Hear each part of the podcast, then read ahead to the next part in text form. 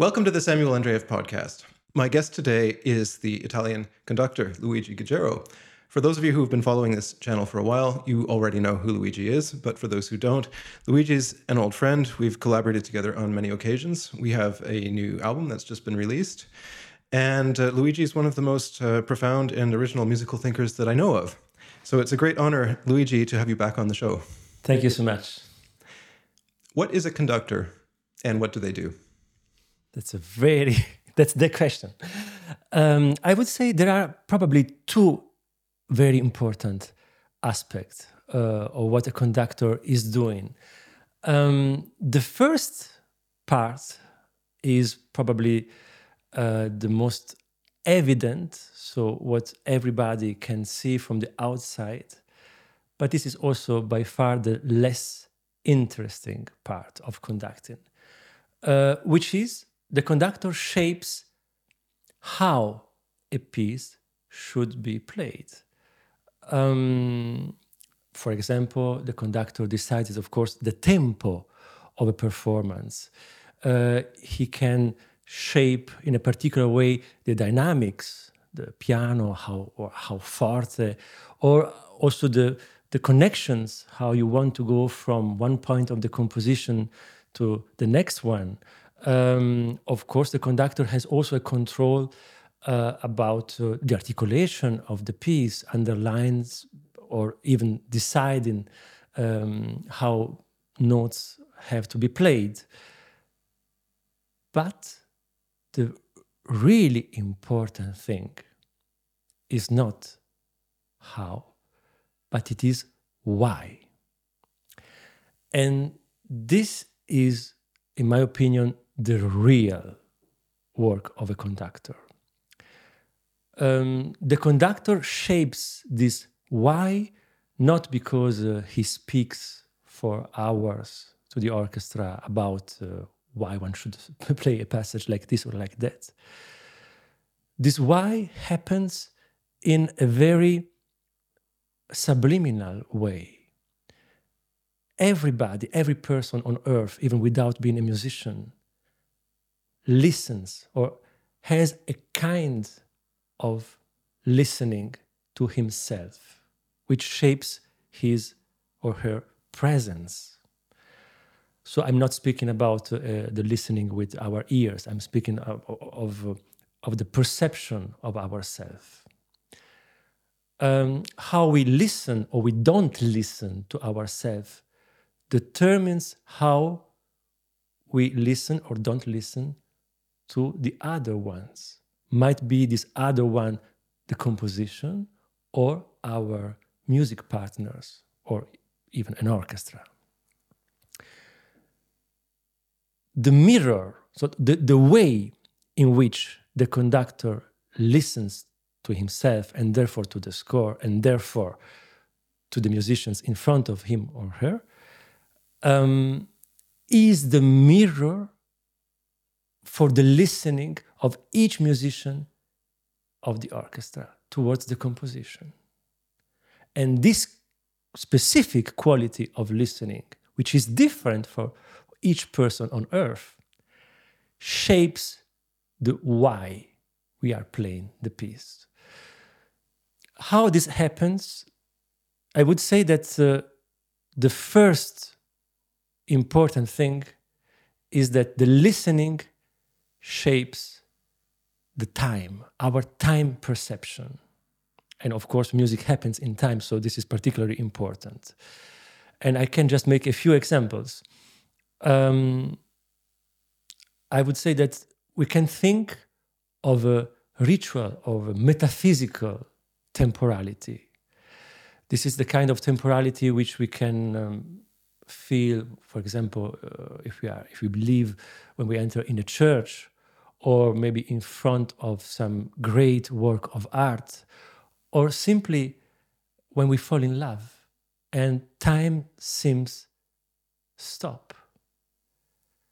But at the same time, this suspended time has an incredible transforming power on us. So there are conductors which can shape this kind of metaphysical time. I think, for example, one of the greatest conductors of any time, I think, Furtwängler. And uh, you can feel that each note that he plays is, is sacred.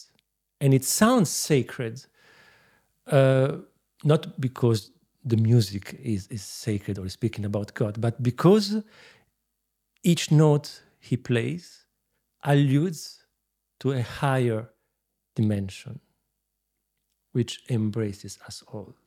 And there are really few musicians who have this magic. And it's interesting to know that uh, this kind of temporality implies a very specific quality of listening.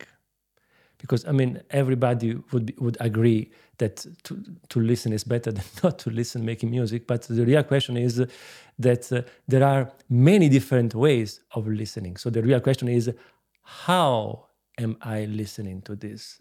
And because this makes my poetic. And in the case of, uh, of Furtwängler, I think that the key word of the communication is empathy. In the moment that you feel this sacred feeling and that uh, the presence of a higher dimension, your desire, your burning desire, will somehow bring all musicians in a magical, empathic way to feel and will the same. Um, so in, in, in this case, I think that the orchestra becomes, every person in the orchestra becomes like a part of a living organism, which uh, needs and wants the same thing. But this is not only kind of temporality which we can create. For example, the opposite kind of temporality to the metaphysical one would be the everyday time. So the the not the sacred temporality, but uh, the, the, the temporality which is connected to our everyday life, and even starting from a real listening of this kind of temporality, we can make great interpretations of music. Uh, one of my favorite conductors, together with Furtwängler, is uh, Nicolas Harnoncourt. And I think he, he was one of the greatest conductor of the here and now temporality. Uh, in this case, you don't feel that the time is suspended in his interpretation. You really feel a beat, a pulse of a human heart. Once again, the key word is not empathy anymore, but human, I would say.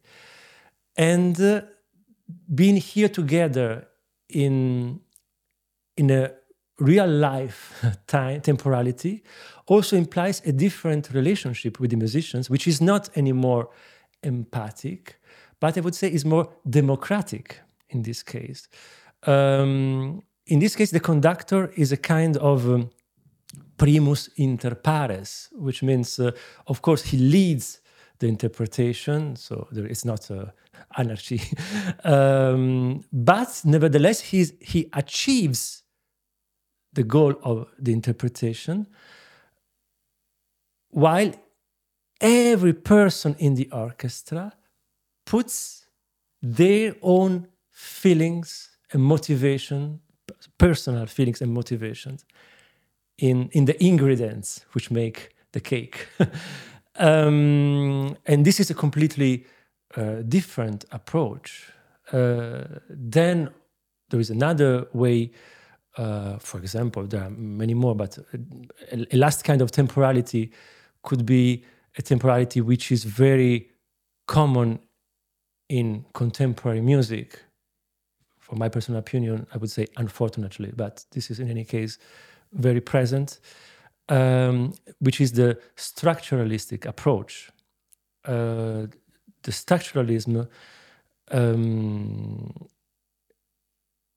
comes right after the tragedy of the World War II. And I think their main concern was after the horrible things which just happened, we fear somehow the pathos which comes from, from that metaphysical listening of the Furtwängler generation. So, is it possible to find, to build an art, a work on, uh, of, of art and interpretations in music, which are not connected to something which is connected to mystery, which can eventually lead to catastrophe? But can we do something which, which, which we can control? No? Le Corbusier, the architect, said a, um, a home, a house is, is, a, is a machine to live in. So the idea that uh, you can build a work of art, so a, a house is not a, a foyer, a symbolic place anymore, where you can eventually feel the warmness of your family and protected from the dangers of outside, but it's it is a machine. And in, in this sense, I think that uh, Boulez, who is probably the most important structuralist, conductor, and composer that we have, um, uh, was saying we have to colonize time by calculating. So it's very interesting. So this need time is not anymore an experience like it would be in the case both in the case of, of Harnoncourt and Furtwängler, uh, but is it is an object. Or something to be controlled or to be or to be dominated. Exactly. Uh, to be to be counted, to be parceled out, and to be measured. Yeah. Um, well, since you're talking about different approaches to conductors, I think this is extremely interesting. I mean, it it, it reveals that there's not one way to conduct. I mean, that's perhaps a statement of the obvious, but there are extraordinarily different approaches that can be taken. And that's something that I've noticed on many occasions myself when attending concerts. So, to give one example, I heard a performance by Daniele Gatti in Paris at the Salle Pleyel back in the time when the Salle Pleyel still gave concerts of, of classical music. I think it was the, uh, the Schubert Fifth Symphony. And I was struck by the fact that when he started, of course, he gave a downbeat and then his arms just went like this. And then he's just standing there. And you would occasionally sort of give a little look or something or give a gesture, but he wasn't providing a beat for the musicians. And I would contrast that with someone like Leonard Bernstein, for example, who he, he's constantly moving. He's dancing, he's, he's hysterically gesticulating, he's sweating like a maniac, and uh, he never stops, you know. So What's going on there? How is it possible to have two such extraordinarily different approaches to conducting? I think that it's uh, useful to uh, remind or to understand that uh, indeed there are, in the end, um, together with the different kind of temporalities that you can create as a conductor, but there are two main ways of understanding conducting. And you named, I think, two very good examples for each way. Uh, Hermann Scherchen, who has been a great conductor and who wrote one of the most famous conducting books, which has been written until today about the technique of conducting. Uh, he says that uh, a real conductor with a great, well prepared orchestra actually does not need rehearsals because a real conductor, in his opinion, can shape every detail of, of his interpretation with his hands and baton. So, if the orchestra can absolutely play the piece, no rehearsals before are needed. But in this case, of course, you need to provide the information for each note. So in this case, the conductor will be indeed very active because uh, you have to tell the orchestra how they have to play each phrase. Uh, in, I would say that this kind of conductor, so described by by Scherchen and Bernstein, is uh, an example of, of this attitude. Uh, in a way, considers the orchestra like a pianist considers the piano, which is an instrument. So I think the idea, of course, if, if, a pianist stops playing a concert, the piano does not play by itself, and uh, and so happens for this kind of conductor. So um, in a way, the orchestra is a passive mass, and uh, it just answers in an analogical way, spontaneous, unconscious way, to the gesture that the conductor is moving in each bar of the piece. but and this is maybe also the cliche, if you want, of, of the conductor. Now, usually, you know, the, the maestro with capital M is moving like that all the time. But indeed, that's not the only way of conducting. Uh, there are other conductors, and the already mentioned Harnoncourt could be a very good example of this other way of thinking the role of a conductor. Harnoncourt himself, uh, he said, the idea, I quote him almost literally, the idea of a conductor who is playing the orchestra with his hands, I find it disgusting, ekelhaft. Um, I don't know if he had in mind really the book of Scherchen, but it might be possible. and, and in this case, the conductor, I think I can do this comparison, is more similar to the to the to the regisseur of, of a theatrical piece, so a theater regisseur, a theater director, a theater director, a theater yes, to the theater direct, director, um, because you may you make the the dirty job during the rehearsals. So during the rehearsal, it's during the rehearsal in different ways with your gesture or explaining. In any case, that you bring each musician to the consciousness of what he has to do. It's interesting because um, it's not that you uh, read uh, Heidegger to the musicians for 10 hours or that you have to convince them that your feeling towards the, the pieces should be also their feeling. Of course not.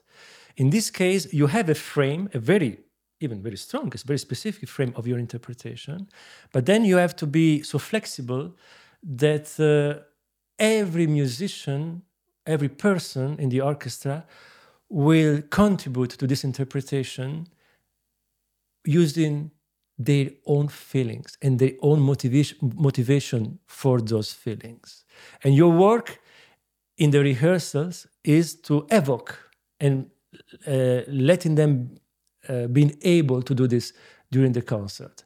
But once that you have done this during the rehearsals, in a way, Uh, I would say in Italian we have we would say this is the, the role of a maestro concertatore. Also, also Muti, Riccardo Muti speaks about this. But then exactly during the rehearsals, during the concerts, you can relax because the musician at the 99% they already know what they have to do, so what the direction of the interpretation is. And this you, you just can remind with small gesture about the work which you have already done, and then let them just bring that spontaneity uh, of the of the live concert, but but nothing more. You should not disturb them, but uh, just let them listen to each other. So there are that's I think the, the reason. So there are really these two different, completely different approaches. So a couple of things there. So it sounds to me like what you're saying is that the conductor can either approach the orchestra as a kind of passive lump that has to be shaped and formed and played as though the orchestra were an external instrument that the conductor is is, is the soloist on effectively mm-hmm. and then the other approach would be to view the orchestra as as a, an ensemble of equal partners that the the orchestra is playing with you and you're playing with them and as you say it's a it's a it's a sort of it's a partnership of of of what would you say that a uh, a first among equals, something mm-hmm. like that. Exactly. But there, there's a, more of a, a, a chamber music t- type of approach to working, working, with the orchestra. And then the other thing that that implies is that during the concert, and I think a lot of people don't necessarily understand this when they attend a, a performance, what you're seeing is is not the whole story. You're seeing the tip of the iceberg, right? The the the work has already been done by the musicians, uh, and you're not witnessing that. You're not witnessing the the rehearsal process. You're not witnessing any of the the work that went into it. You're just seeing the result, and the and the result you would want to appear effortless, natural, uh, spontaneous, right? You don't you don't want to necessarily be aware of the effort, and that's something that for me also as a as a composer is is very important. And I think we're we're in a, an era also where there's this kind of anxiety around art. There's this idea that by default nobody's going to understand what you what you're doing. So you have to explain everything. And also because we're in this situation where we're surrounded by by social media and of course I'm contributing to that with this podcast, but there's this idea that the that the artist needs to be uh, both available and not to have any secrets, and everything has to be explained and discussed all the time. And as far as art goes, I think that that's a mistake. I think that there's uh, there's a certain value to maintaining a certain mystique in the artistic process. I absolutely agree, and I think that uh, an artistic experience is finally like uh, I really would say it's an erotic experience. So for me, when when I am in front of a painting, for example, or in a concert, I want to feel this kind of erotic experience, which which means what means erotic, which means that uh, there is a mystery. There is uh, I, I I I fall in love with this mystery in the moment that uh, that everything that the kitchen is explained, and I can just translate. Ah, these things means, and then I have a translation with words about what this would mean. Then it's it's not art. You will not find a person who can say, "Ah, you know, I'm this, this, this, this, this. Do you understand? Yes, mm, mm, I fall in love with you. Mm, probably. Right, right, right. okay, okay. So that that allows me to to to come on to my next question, which is, what fundamentally does a great conductor do that is distinct from an average one or, or, or a bad one in your view? I mean i'm sure there's many ways to be a great conductor of course. Maybe the answer is i'm answering for you. Maybe the answer is that there are many ways to be a great conductor and there's only one way to be a bad one. what do you think? No, but uh, thinking about Dante's Inferno, I think that the sins are very much and very different. so there are so many ways of being bad. Although, although seriously, I, I see the point of, of what you are saying. Um, no, I, I, think that uh, um, for me, the I love very much what a sentence of of Kurtág. Uh, I, I, I saw him saying this many many many times. Kurtág, who is one who is not a conductor but is one of the greatest composer and musicians of our time, and he says, uh, "My biggest enemy in playing music is when you are playing the next note." And something after the first note did and, and, and something did not happen in your soul. So the thing is that uh, you are allowed to go on playing only in the moment that what you are playing is transforming you for real. So this is actually the mark of, of a real listening of a, that the, the mark that you are offering to the music and to yourself a real listening presence. Okay, so let, let's talk about that for a sec. So I, I I'm completely with you there, and I'm I'm with Kurtág certainly. The problem is that making music, uh, making uh, a performance is of course that there's a transcendent dimension to it, but it's also a job. It's both things simultaneously. So for performers, for example, if you're the third trombonist in a in an orchestra, then you're not necessarily, and this is a caricature, obviously, but you're not necessarily always thinking about transcendence. You're also thinking about doing a doing a good job. You're thinking about intonation. You're thinking about not missing your entrance, about playing properly with the other members of your section. Uh, there's a there's a there's an artisanal side to it as well as an artistic side, and there's there's a kind of pragmatic side as well. So I think it's very easy, particularly in uh, the high pressure environment and the very expensive environment of of the way orchestras and ensembles function today because everything is so expensive because time is always limited there's this sense in which okay we have to get on with things and and we have to you know we have, we have to make this this experience happen. It has to be in tune. It has to be together. And you, you start you, you tend to get focused on just these very basic low level dimensions. Let's say the, the, the most basic aspect of you know, are we making mistakes? Are we able to get through this passage? are we getting lost? Is it together rhythmically and so on? And very, in, in my experience, very often, particularly with the first performance of something, when, when the ensemble or the orchestra doesn't necessarily know the piece all that well, that's the primary. That seems to be the primary concern. So, how do you take a situation like that? You know, because it's like if, if you're if you're terrified of just being able to get through the the passage uh, without making a 100 mistakes. How does transcendence come into that? I think that you named precisely what I think is the biggest mistake, but it's also unexcusable. And I think, really, I do believe that uh, the practical situation of the concerts today, where of course you don't have three weeks, you are already happy if you have two hours to rehearse uh, a symphony which is of 45 minutes. Uh, but this cannot be an excuse not to work on the artistic part because the, the mistake, the mistake of the attitude which you named, which is unfortunately the common, the most common attitude in the musical working process, is that okay, there is first an a practical uh, part of the work which is more connected to the handwork, so to speak.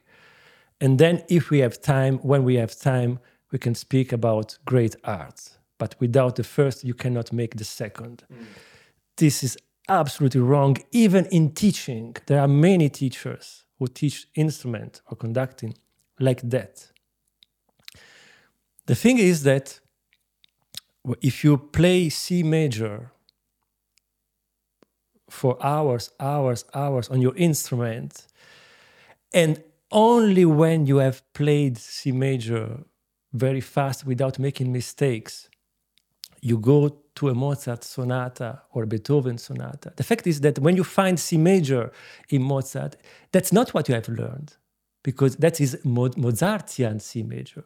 And when you find again C major in Beethoven, that's not what you have learned because that's a Beethoven C major. And even in Kurtág, there are C major scales, and that's also not what you have uh, practiced. Uh, so you have practiced something which does not exist. And not only what you have practiced is useless, but it's also a, pro- a damage because uh, in order to be able to play a really Mozartian C major, you have to, uh, because the body has a memory. Donc you will you will play automatically uh, the C major which you have uh, in your hands, which is not the Mozartian C major. So you have to forget what you have learned to to and restart again. I think that's a very important point, actually, and it, it reminds me of something that is in the Schoenberg Harmonielehre, which is he, he's talking about the sorts of exercises that composers have to do when they're learning how to connect chords together and how to combine multiple lines in a in a contrapuntal texture. And one of the things he says is that it should never be a matter of dry exercises where you say to the student, "Okay, here's how you move from a one chord to a six chord and so on." It always, even in the simplest exercise, there has to be a degree of expression involved. You have to be actually making a piece of music, even if it's just one bar of music, even if it's just three chords, there has to be an element of expression in it. So I think what you're suggesting is that this idea of separating, let's say, the artisanal side and the expression side is extremely dangerous. Is it? Yes, it's extremely dangerous because uh, someone who knows how to do things and only works on how, maybe he will not find the reason to do it during all his life. Instead, someone who knows why we are doing something, from this why we can certainly find our how. And the, the same working with, with an orchestra. Of course, you have to take care that this is staccato, this is legato, uh, this might be a little bit more crescendo. But very often, you just have the conductor telling, yes, a little bit more staccato, a little bit more this, and like, like that. And then you get a useless staccato, a useless legato, a useless crescendo, which in the end sound boring. Well, there's no motivation or meaning behind exactly. it. Exactly. And so the real work of a conductor, I'm not saying at all that uh, uh, the artisanal part uh, is not important or less important. It is important, but you you you will get this kind of intonation, this kind of color of sound, this kind of staccato, starting from an emotional reason to do it. So when you are angry, say no I'm not thinking about my movements. I just say no, and and as, and uh, this is the starting point actually. So to to to to get back to a real experience, which lets us make that kind of sound and not simply saying you have because in the moment that uh, that you do something like, like a staccato legato whatever you want and you are thinking consciously of it you are killing it because it's not natural anymore but it is artificial. And there's no way to do it uh, better afterwards. Okay so we were talking earlier about the, the difference between let's say a conductor who imagines the orchestra as as a lump of clay that they are working with that, that they are playing effectively versus the the more chamber uh, uh, egalitarian approach let's say. So this makes me wonder actually now I've, I've been in situations where there's been an excellent ensemble and a conductor is uh, not so you know and then I've, I've been in situations where there's uh, a fantastic uh, conductor and the ensemble maybe is, is less experienced or is maybe not uh, as comfortable, let's say, with the repertory. So to put a bit of a caricature on it, what would be the, the least objectionable situation? A bad conductor with an excellent orchestra or a bad orchestra with an excellent conductor? I don't ask you uh, in what in which case I, I, I enter with my ensemble, but right. uh, we will discuss it later. Uh, but in any case, what I can say, um, no, of of course there are uh, cases where the orchestra is so good that still it can almost ignore the the fact that the conductor is meaningless or disturbing. Nevertheless, nevertheless, I think that uh, uh, if you have an orchestra which is open with its heart, that, that, that, that's the, the real quality which is necessary. Because, of course, then there are different ways of being good or, or, or average, let's say. But uh, I, I guess you were speaking about the instrumental quality of the of the musical ensemble. And I would say that the the the main quality is the really the openness of the heart of the musicians, which means how ready they are to to take the danger of of something which they cannot control or which they don't know. If they are ready to, to follow the conductor in, into the mystery, then this orchestra will probably sound, regardless of how they master the instruments, better than any other orchestra if the conductor is inspired and can bring his musicians to in, a good way uh, and uh, through an interesting musical journey. Um, so I would say that uh, once again, it's the same reason why you don't need to study piano 20 years to play very, very, very, very good. Because uh, this is again Kurtag uh, who teaches this, it's not me.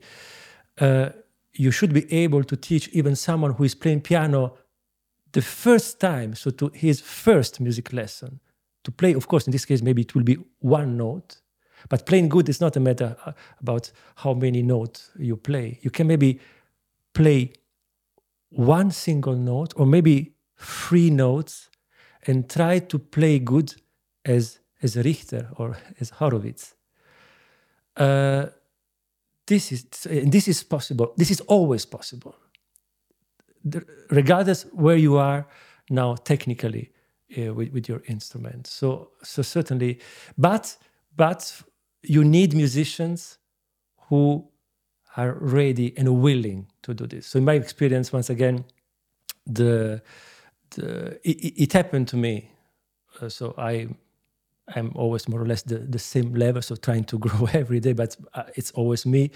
And it happened to me even in the same month to conduct orchestras of different levels but not necessarily the the orchestra which was uh, instrumentally better was playing better because maybe they were more closed and less open to to the idea of uh, so psychologically to follow and then it sounds worst.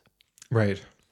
Well, let, let me relate this again to something that has actually happened to me. About 15 years ago, this is uh, going back quite a ways, I had a performance of a piece of mine that was it was a bad performance. I mean, anyone would have agreed it was it was not good, um, and I was you know disappointed about this, obviously. And uh, there was a much older and more experienced composer who was there at the rehearsal and at the concert, and he said, you know, your piece still sounded good.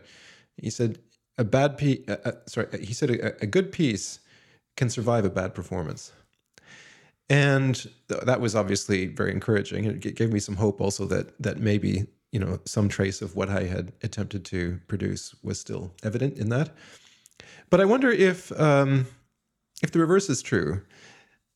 You know, can is it possible to take a bad piece and perform it so sublimely that an extraordinary musical experience emerges out of that? Uh, there's there's a there's a quote actually by the Swiss oboist conductor and composer Heinz Holliger.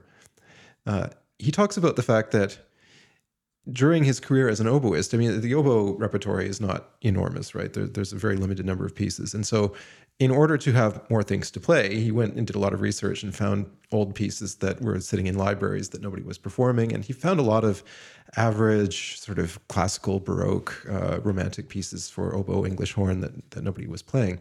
And in some instances, those pieces were actually quite bad, but he played them anyway.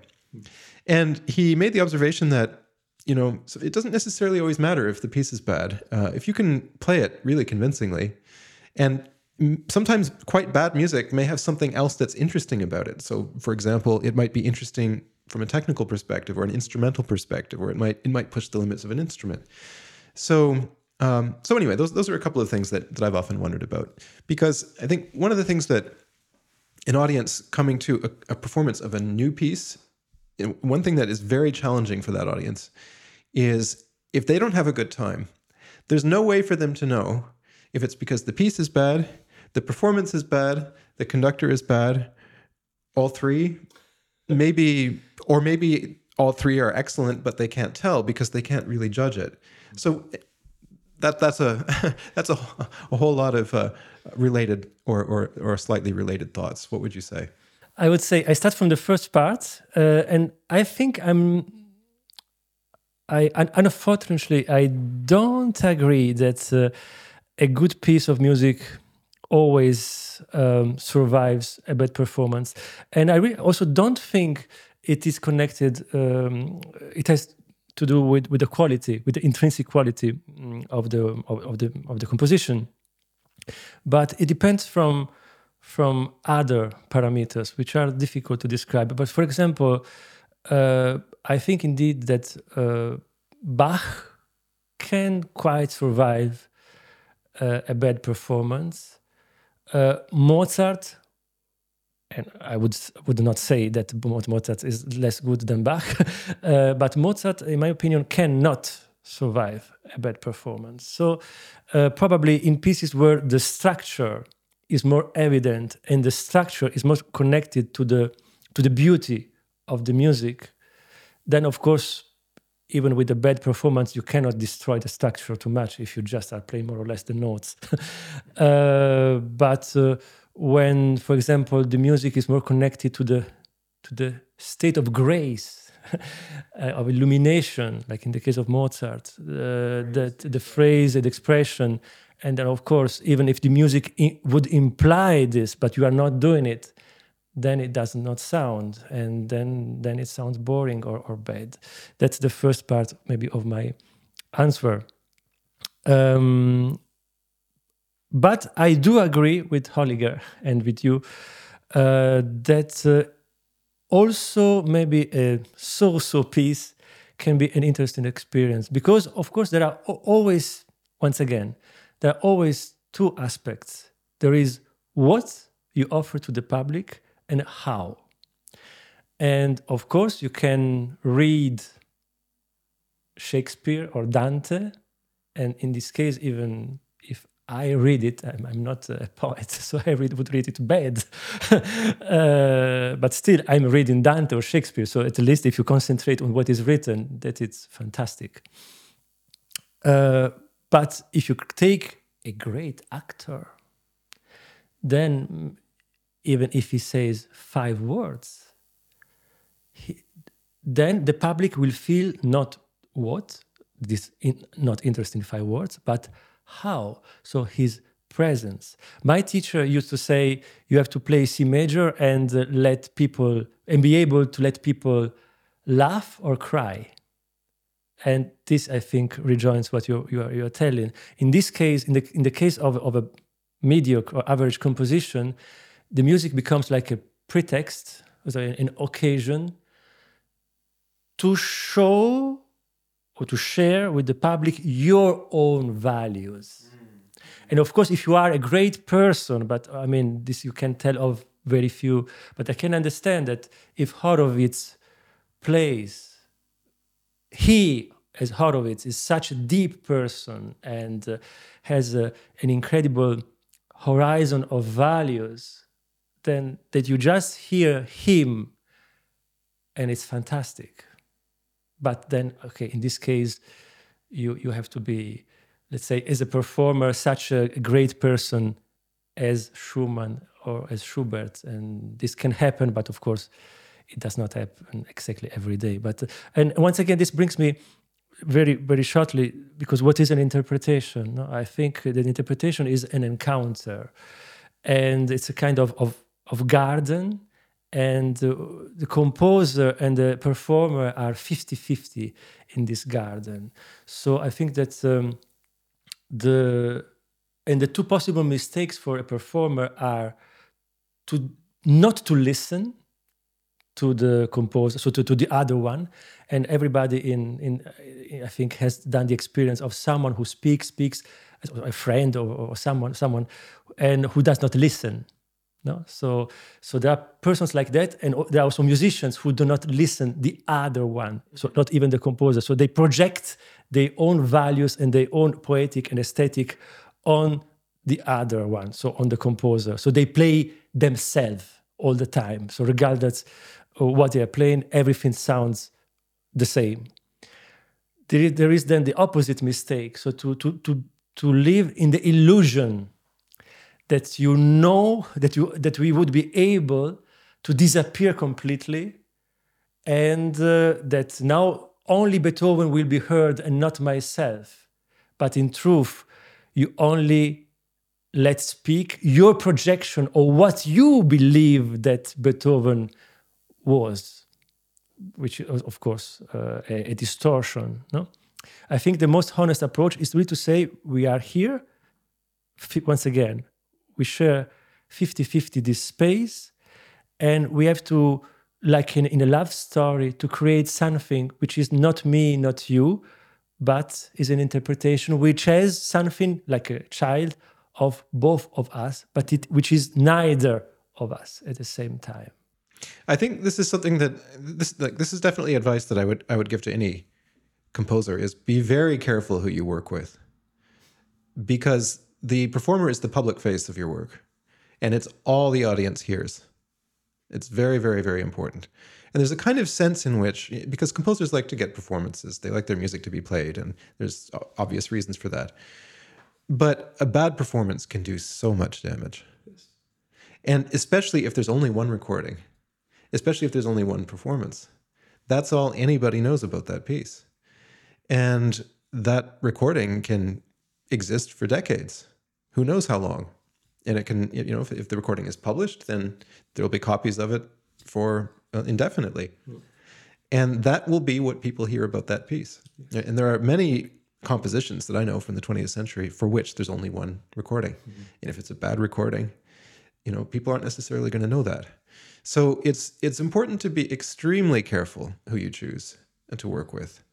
Uh, and I think that the the era in which it was possible to be maybe a little bit more casual about that, because there was maybe always the promise of a future performance, or because not everything was necessarily recorded, I think that's over. Absolutely, yes.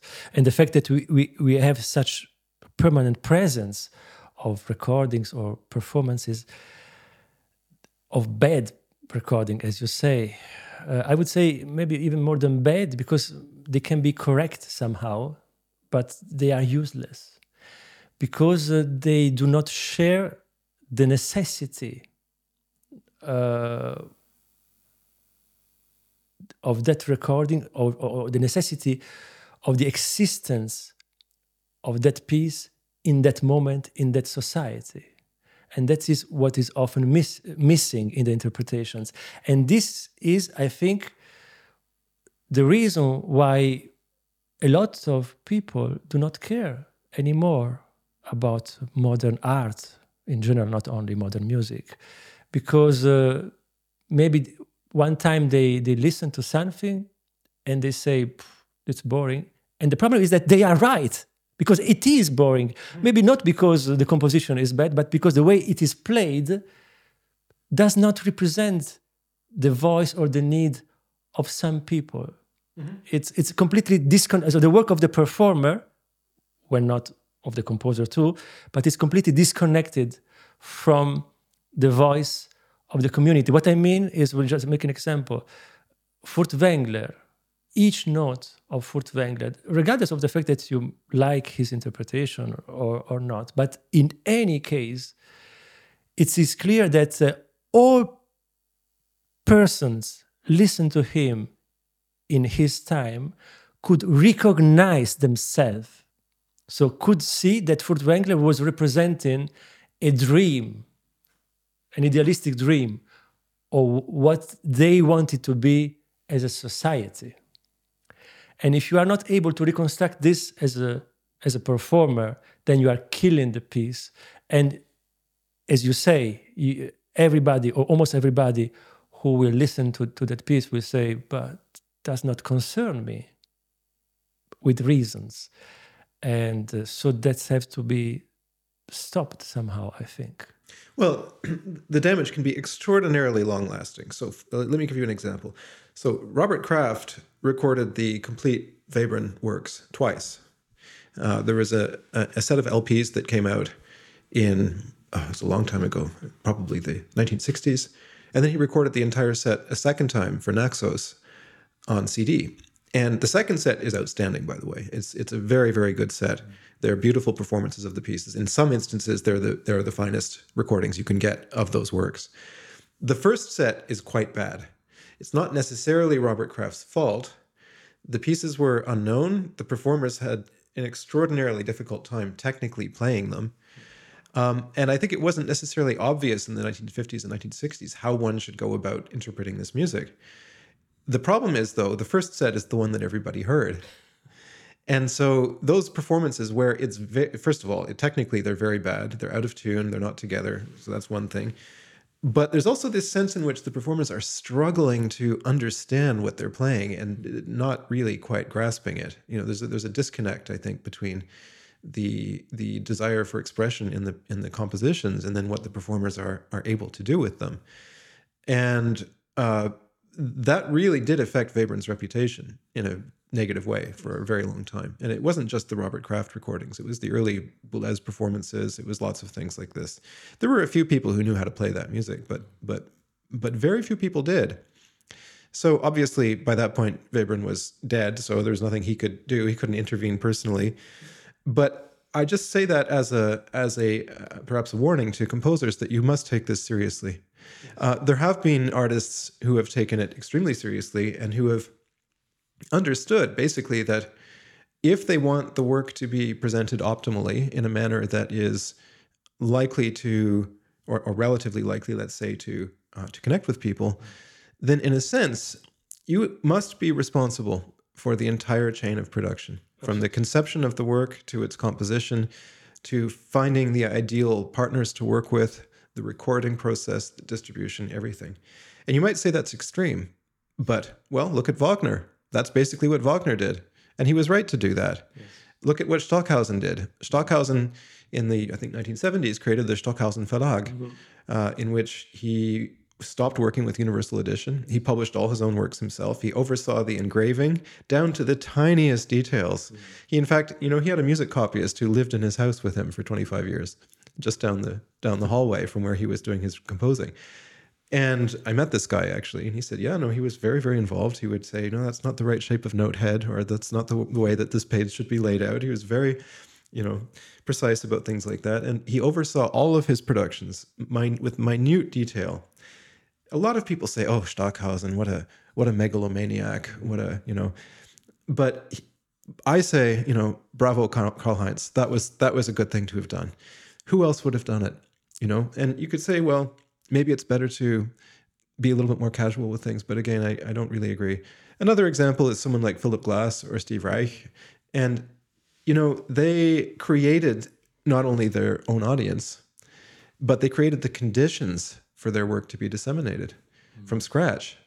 And you can say, you know, whatever. There's lots of people who say that Philip Glass is is a more of a commercial composer, or that the work isn't uh, necessarily always of the highest standard.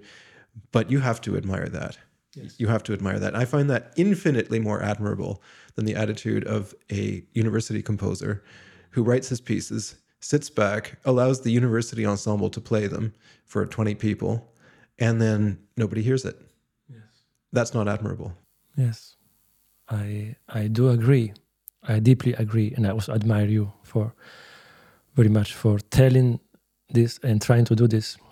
Um, but what I can add is that uh, once again, uh, a composer who is not consistent um, and who do not do not care about the quality of the performances is not only killing uh, his or her own music, which is already quite bad, of course, but uh, but even more, he they are killing the category of the, the genre of, of contemporary music because uh, it might be that uh, I I hear one contemporary piece in my life, and then I associate that bad experience to the whole genre. So okay, I've listened this piece in a bad performance. I don't know which is a bad performance, but I just say, okay, it does not speak to me. I feel it's useless and boring uh, because of a bad interpretation, and then I will never hear,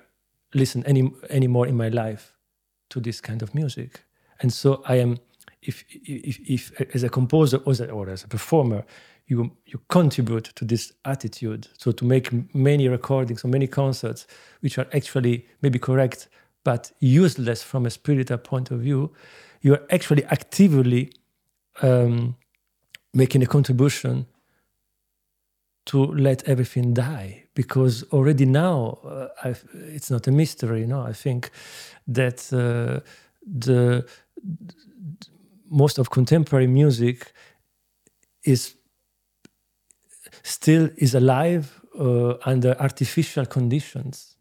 I would say this because uh, because there is uh, money but the paradox is there is money from a society which is not actually interested in it so and then you get this money mm, asking you know certainly much better than me but you have to make a project and this project and this is also another catastrophe of our time because your your project has to be interesting and of course in your project you cannot write uh, uh, I write better music, or I am more transcendental, or I offer a more symbolic and authentic ex- experience.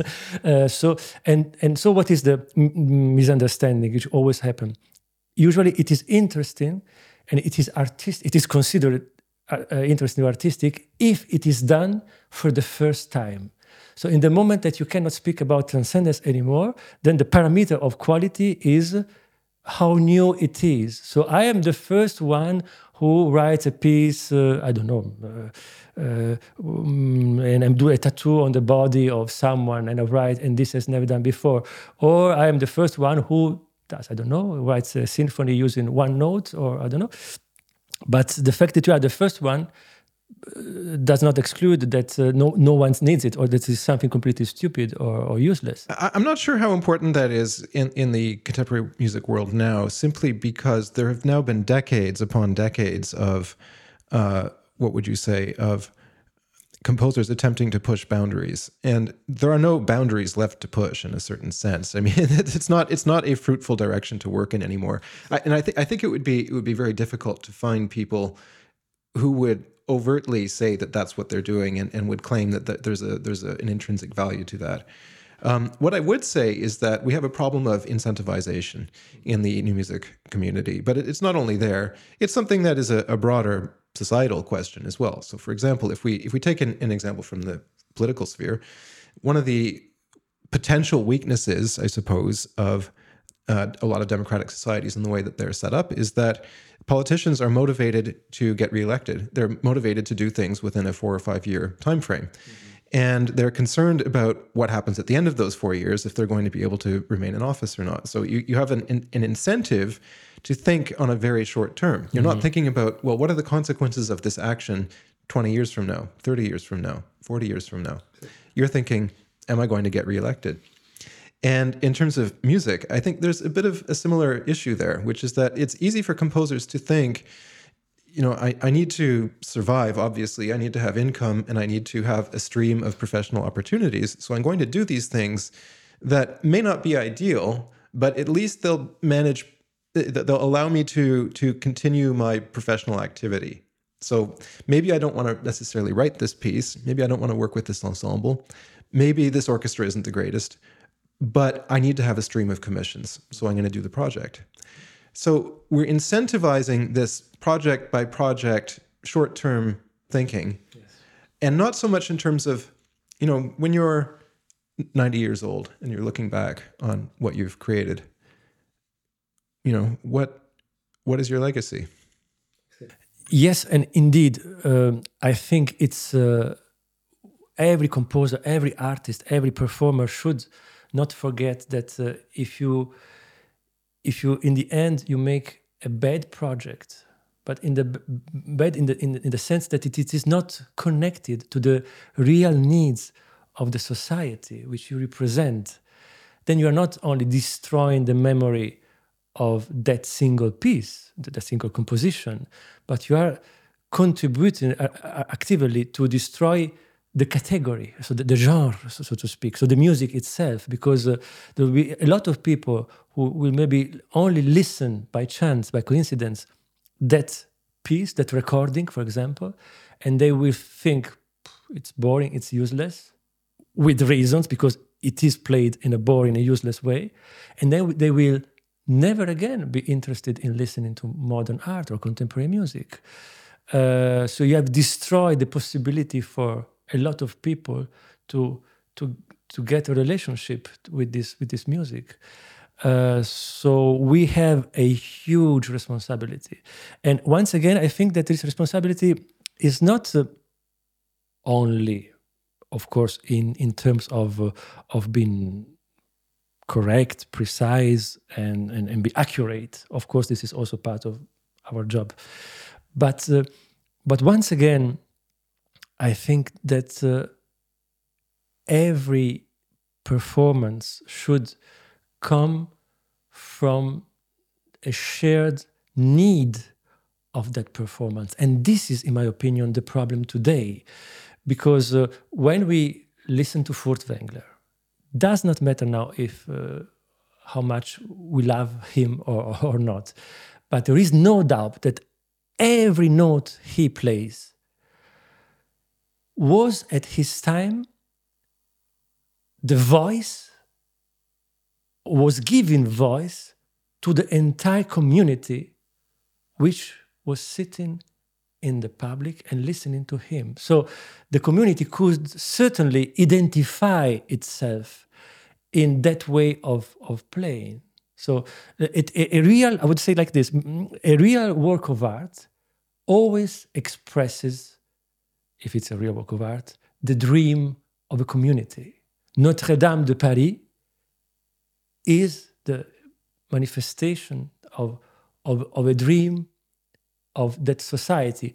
It, it tells us how that society dreamed to be. A community across time, also, right? Not just not just a community of, of 50 people today. Oh, absolutely. Absolutely. And that's the problem because today music is somehow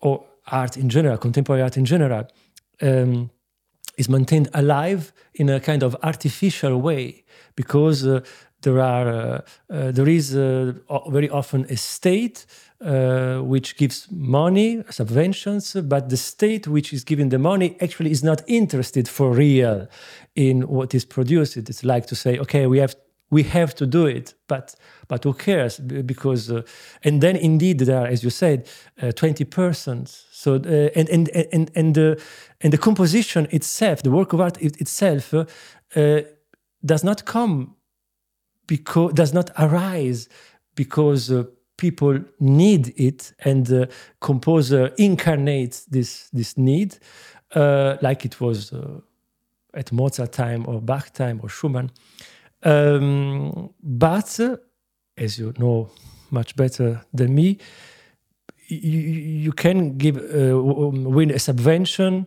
if you submit a project but of course in the project you cannot write i am more transcendental or i am better or i am uh, uh, uh, or metaphysical than other composers. So uh, you have to write something which can be measured uh, and usually, what happens is that uh, since we cannot speak about truth, uh, then the parameter for given or not given a subvention is how original is it? But in a very stupid way, because uh, the question usually is I am the first one as artist uh, who is doing this who is painting using that specific technique or i write a composition and i'm the first one who writes my uh, the, the, scores uh, uh, like a tattoo on the body of someone or i don't know. You, you, can do a lot of things for the first time but then that's not a reason to to to think that it is artistic. You can do a lot of things for the first time and these things are completely stupid or, or useless.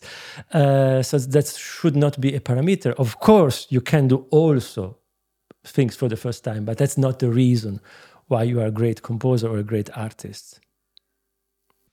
Well, I'd like to respond to that. I, I gave a speech in London a few weeks ago at the ARC Forum, and uh, it was a very interesting occasion, actually. I got to exchange with quite a few different people from all different walks of life politicians, business leaders, intellectuals, uh, hosts of podcasts, uh, public figures of all kinds.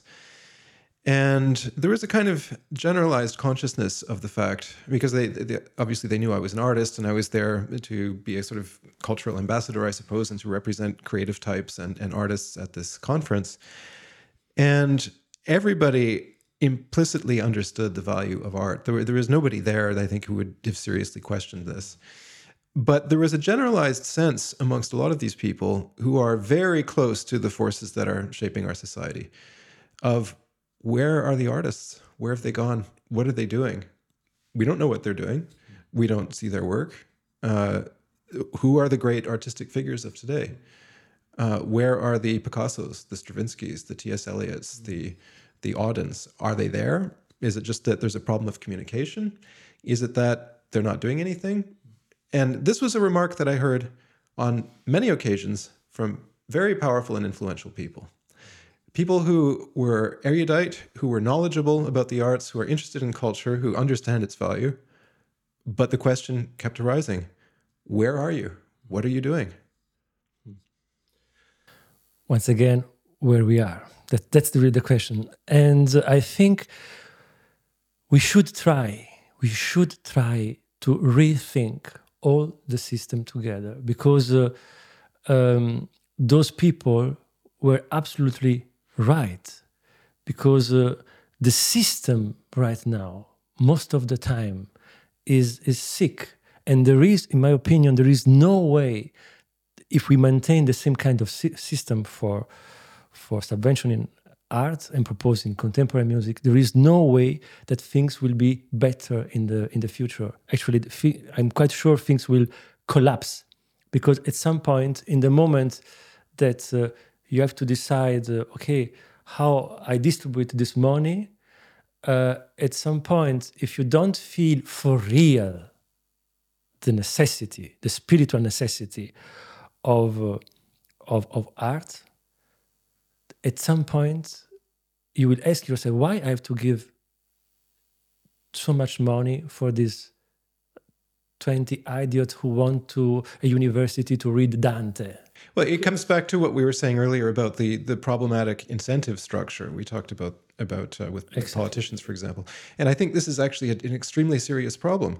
So if we look at the funding of the arts, historically it was the it was the aristocracy, it was the nobility that that that paid for everything and that engaged artists. And after uh, well, the late the late 19th century, getting into the 20th century, then it, it particularly in the in the Weimar period becomes a matter of private patronage. Uh, and then after that, after the Second World War, there was this idea, this somewhat utopian idea, that the way for artists to maintain their independence and to be able to create without being subjected to the the extraneous forces and pressures of the marketplace is for them to become tenured professors in universities, and that the university could take on the role that the nobility had once filled. And this is, in fact, an attitude that was explicitly articulated by Milton Babbitt in one of his essays. And that has led us to a place that I don't think anybody would have wanted us to arrive at. Absolutely. And so one of the things that I'm concerned about is, in addition to the well, the, all of these different uh, uh, funding models we've talked about, the the aristocracy, private funding, universities. Then we have the state-funded model, mm-hmm. which has been predominant in Western countries. Exactly. 60, 70 years now where there's a certain amount of money that's set aside by the Ministry of Culture in whatever country, and then various committees and commissions decide who, who gets this funding, and it's attributed to individual artists.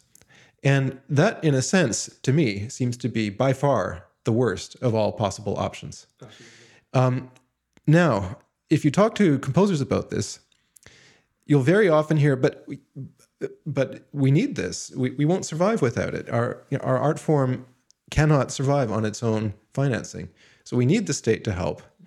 But it creates, once again, this perverse incentive structure. Exactly. Where then the artists are chasing government grants and they're chasing the kind of influence that you need to have in order to get these grants in the first place. And this has become such a generalized and pervasive problem that I think it can actually pervert the entire artistic enterprise and also the relationship between artists and their audience. So, for instance, if you are receiving large amounts of public funding from the state in order to fund an ensemble, in order to fund commissions, and so on and so forth, then you're beholden to the temporary, fleeting requirements of, what, of whatever those funding bodies are.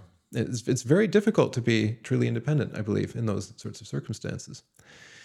Um, and also, one of the effects of that is that if the funding is just magically there, uh, then and and you have uh, some kind of a structure within which to operate.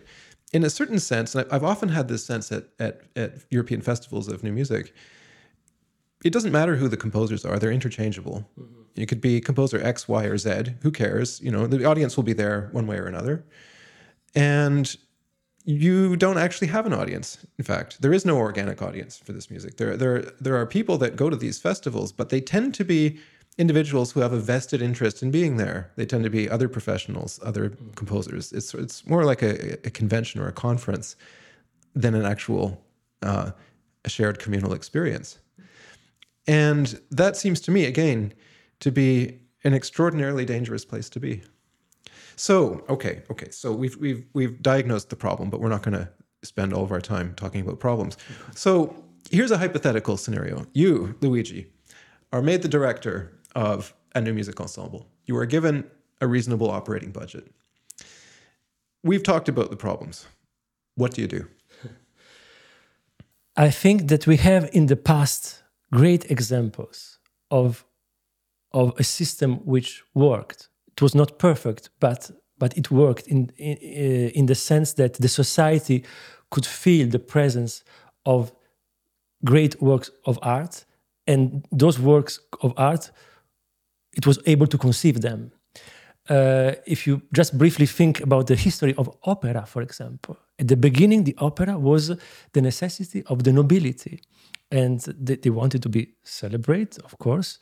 Um, and the compose so there was in this case a real need from them and then the composers could speak about universal values human values uh, while answering these requests then later it was not the, the nobility anymore it was the aristocracy and then the bourgeoisie uh, but let's say the, the person who was uh, commissioning the works of art had always the sincere, real need of them. So there is, and there was a group of people um, who really wanted these works of art.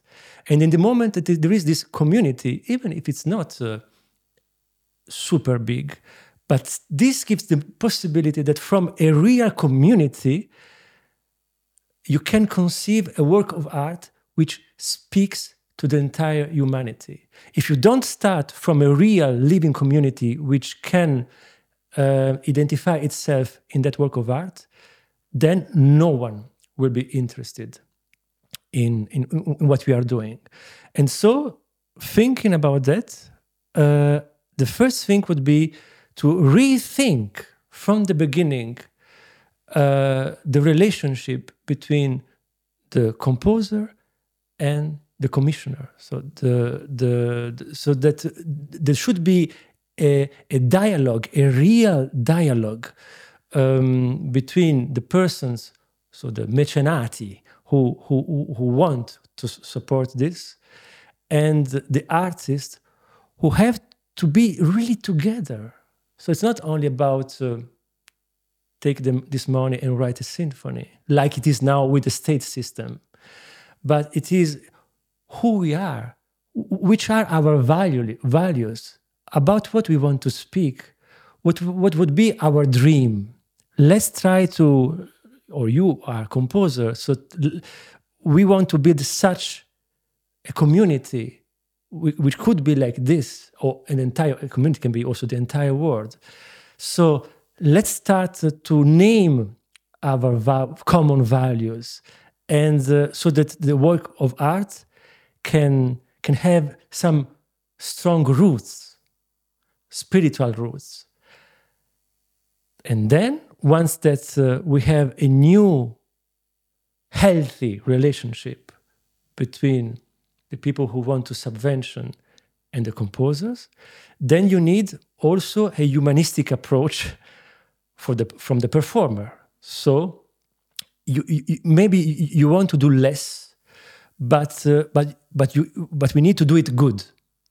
So it's not the. I don't believe that it makes sense to do 300 different programs every year. So like like a factory, uh, but uh, once again, you have to communicate for real with your public. So you have to take the time uh, for the rehearsals so that the concert can be a real spiritual experience. Uh, Celibidache uh, used to say, um, the, the better an orchestra it is, the, the more time I need. Uh, no, one could one could think uh, the, the, opposite. You know, if, are, if they are better, it will be fine. No, because it precisely the better musicians who can go even far, uh, even not even deeper. Uh, that's absolutely right. I've I've often had the experience of working with extraordinary musicians where you can always go a little bit farther, and the the sense of engagement is so deep that that there's no upper limit actually to how, how good the performance can be. Conversely, with performers that are less engaged or are less involved, less interested, if they don't care fundamentally, then no amount of rehearsal is going to make the performance any better. Yes. We need to share not only, we, we, don't, we don't need to play well, we need to, to build a, a, circle, a community between uh, mecenate, compositore, e interprete. So I like to use the Italian words.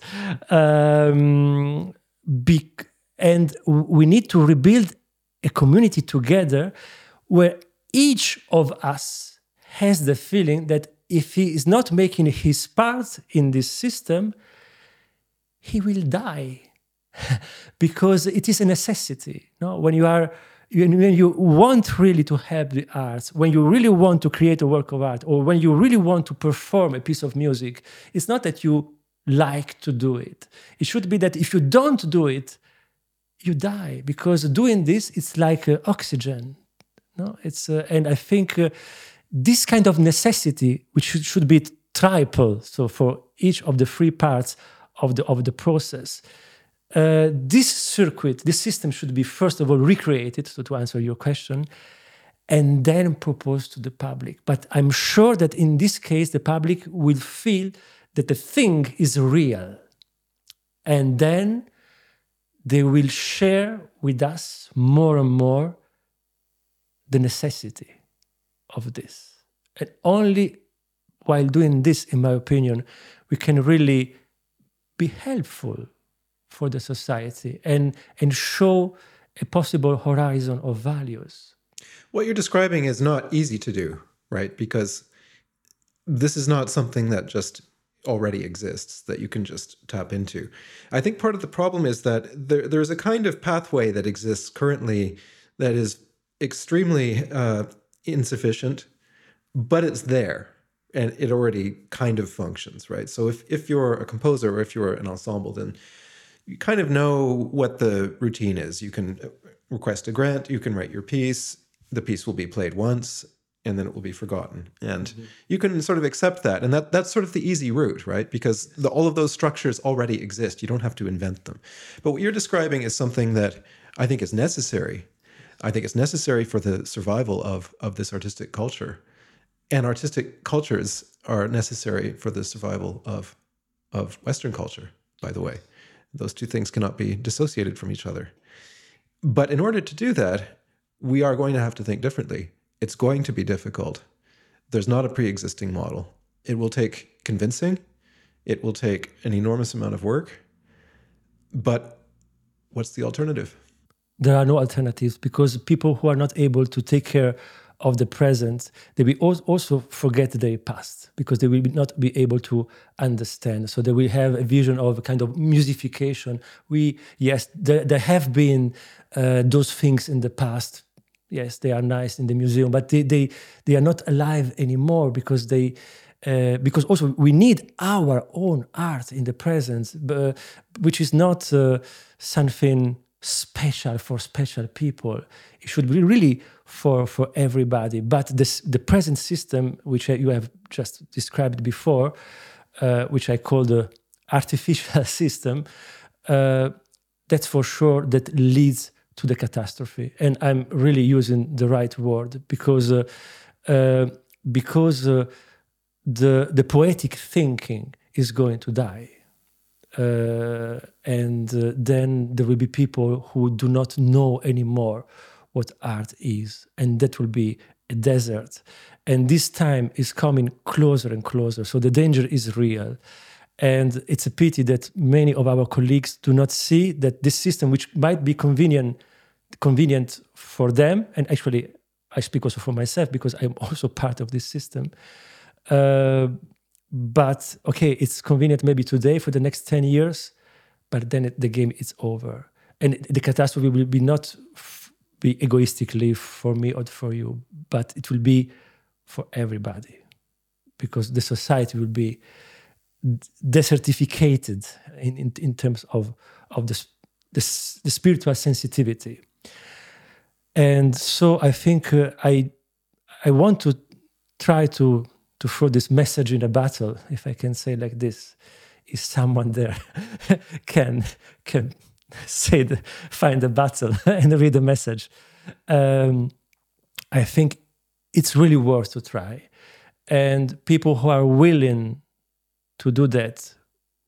Uh, so to to rethink entirely the system, and I think once again we it's not something completely new because there has been there have been in the past many models different and similar at the same time which could inspire us. And those models were working perfectly. And uh, we have so many great works of art. Uh, one of the reasons of the difficult situation today that there are so so little great works of art today is precisely in, in this system because it's very difficult to conceive something which is which is universal if you are in in a fake uh, game.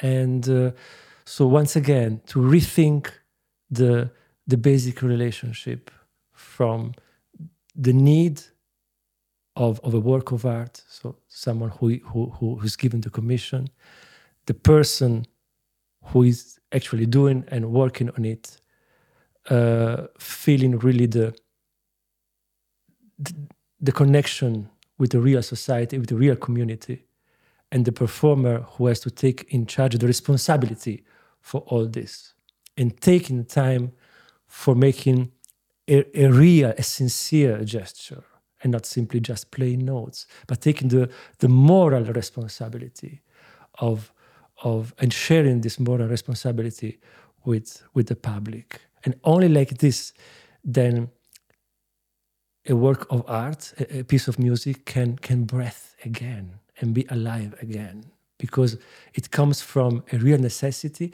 and it is played from people who, re- who really love. Because finally, what we are losing is love, and it is love in all the system which we need to, to let arise again. I think that's absolutely right, and I think that's a that's a good note to end on. Before we stop, we should point out that you have a book that's just been published. So let's show what this looks like. So this is a natural gesture, and uh, this is a book about the art of conducting, much as the first half of this podcast has been about the art of conducting. So, where can we find this book? We can find it uh, in the bookstores, in internet. Uh, it has been published by Wolke Verlag, uh, so they have a website. Um, so you can order it there, or of course, uh, everywhere on the net, uh, on the usual places. Uh, it has been published both in English and in German. So if you are also, if you prefer to read it in German, you can do it in German also too. Right. Okay. Fantastic. And of course, we also have this, which I've mentioned a couple of times on this channel already. But this is uh, our new CD in Glow of Like Seclusion, and these are uh, works that were performed by Luigi and by Ensemble Proton Bern in Switzerland under ideal working conditions. I have to say, I'm. Uh, and so this is uh, these are four recent chamber ensemble compositions of mine, and we'll put a link both to the publisher where you can uh, where you can get Luigi's book and also the the new CD. So Luigi, thank you very much for this stimulating discussion. What I take away from it is that there is work to be done. There is serious, real work to be done, but we're going to do it. Yes, we are going to do it. And I think our motivation is so strong that uh, I, I I'm I'm hopeful. So in, even if this, the the situation looks scaring, I think uh, I'm still very optimistic uh, that we can somehow succeed it and make our parts as good as we can. Thank you. Thank you so much.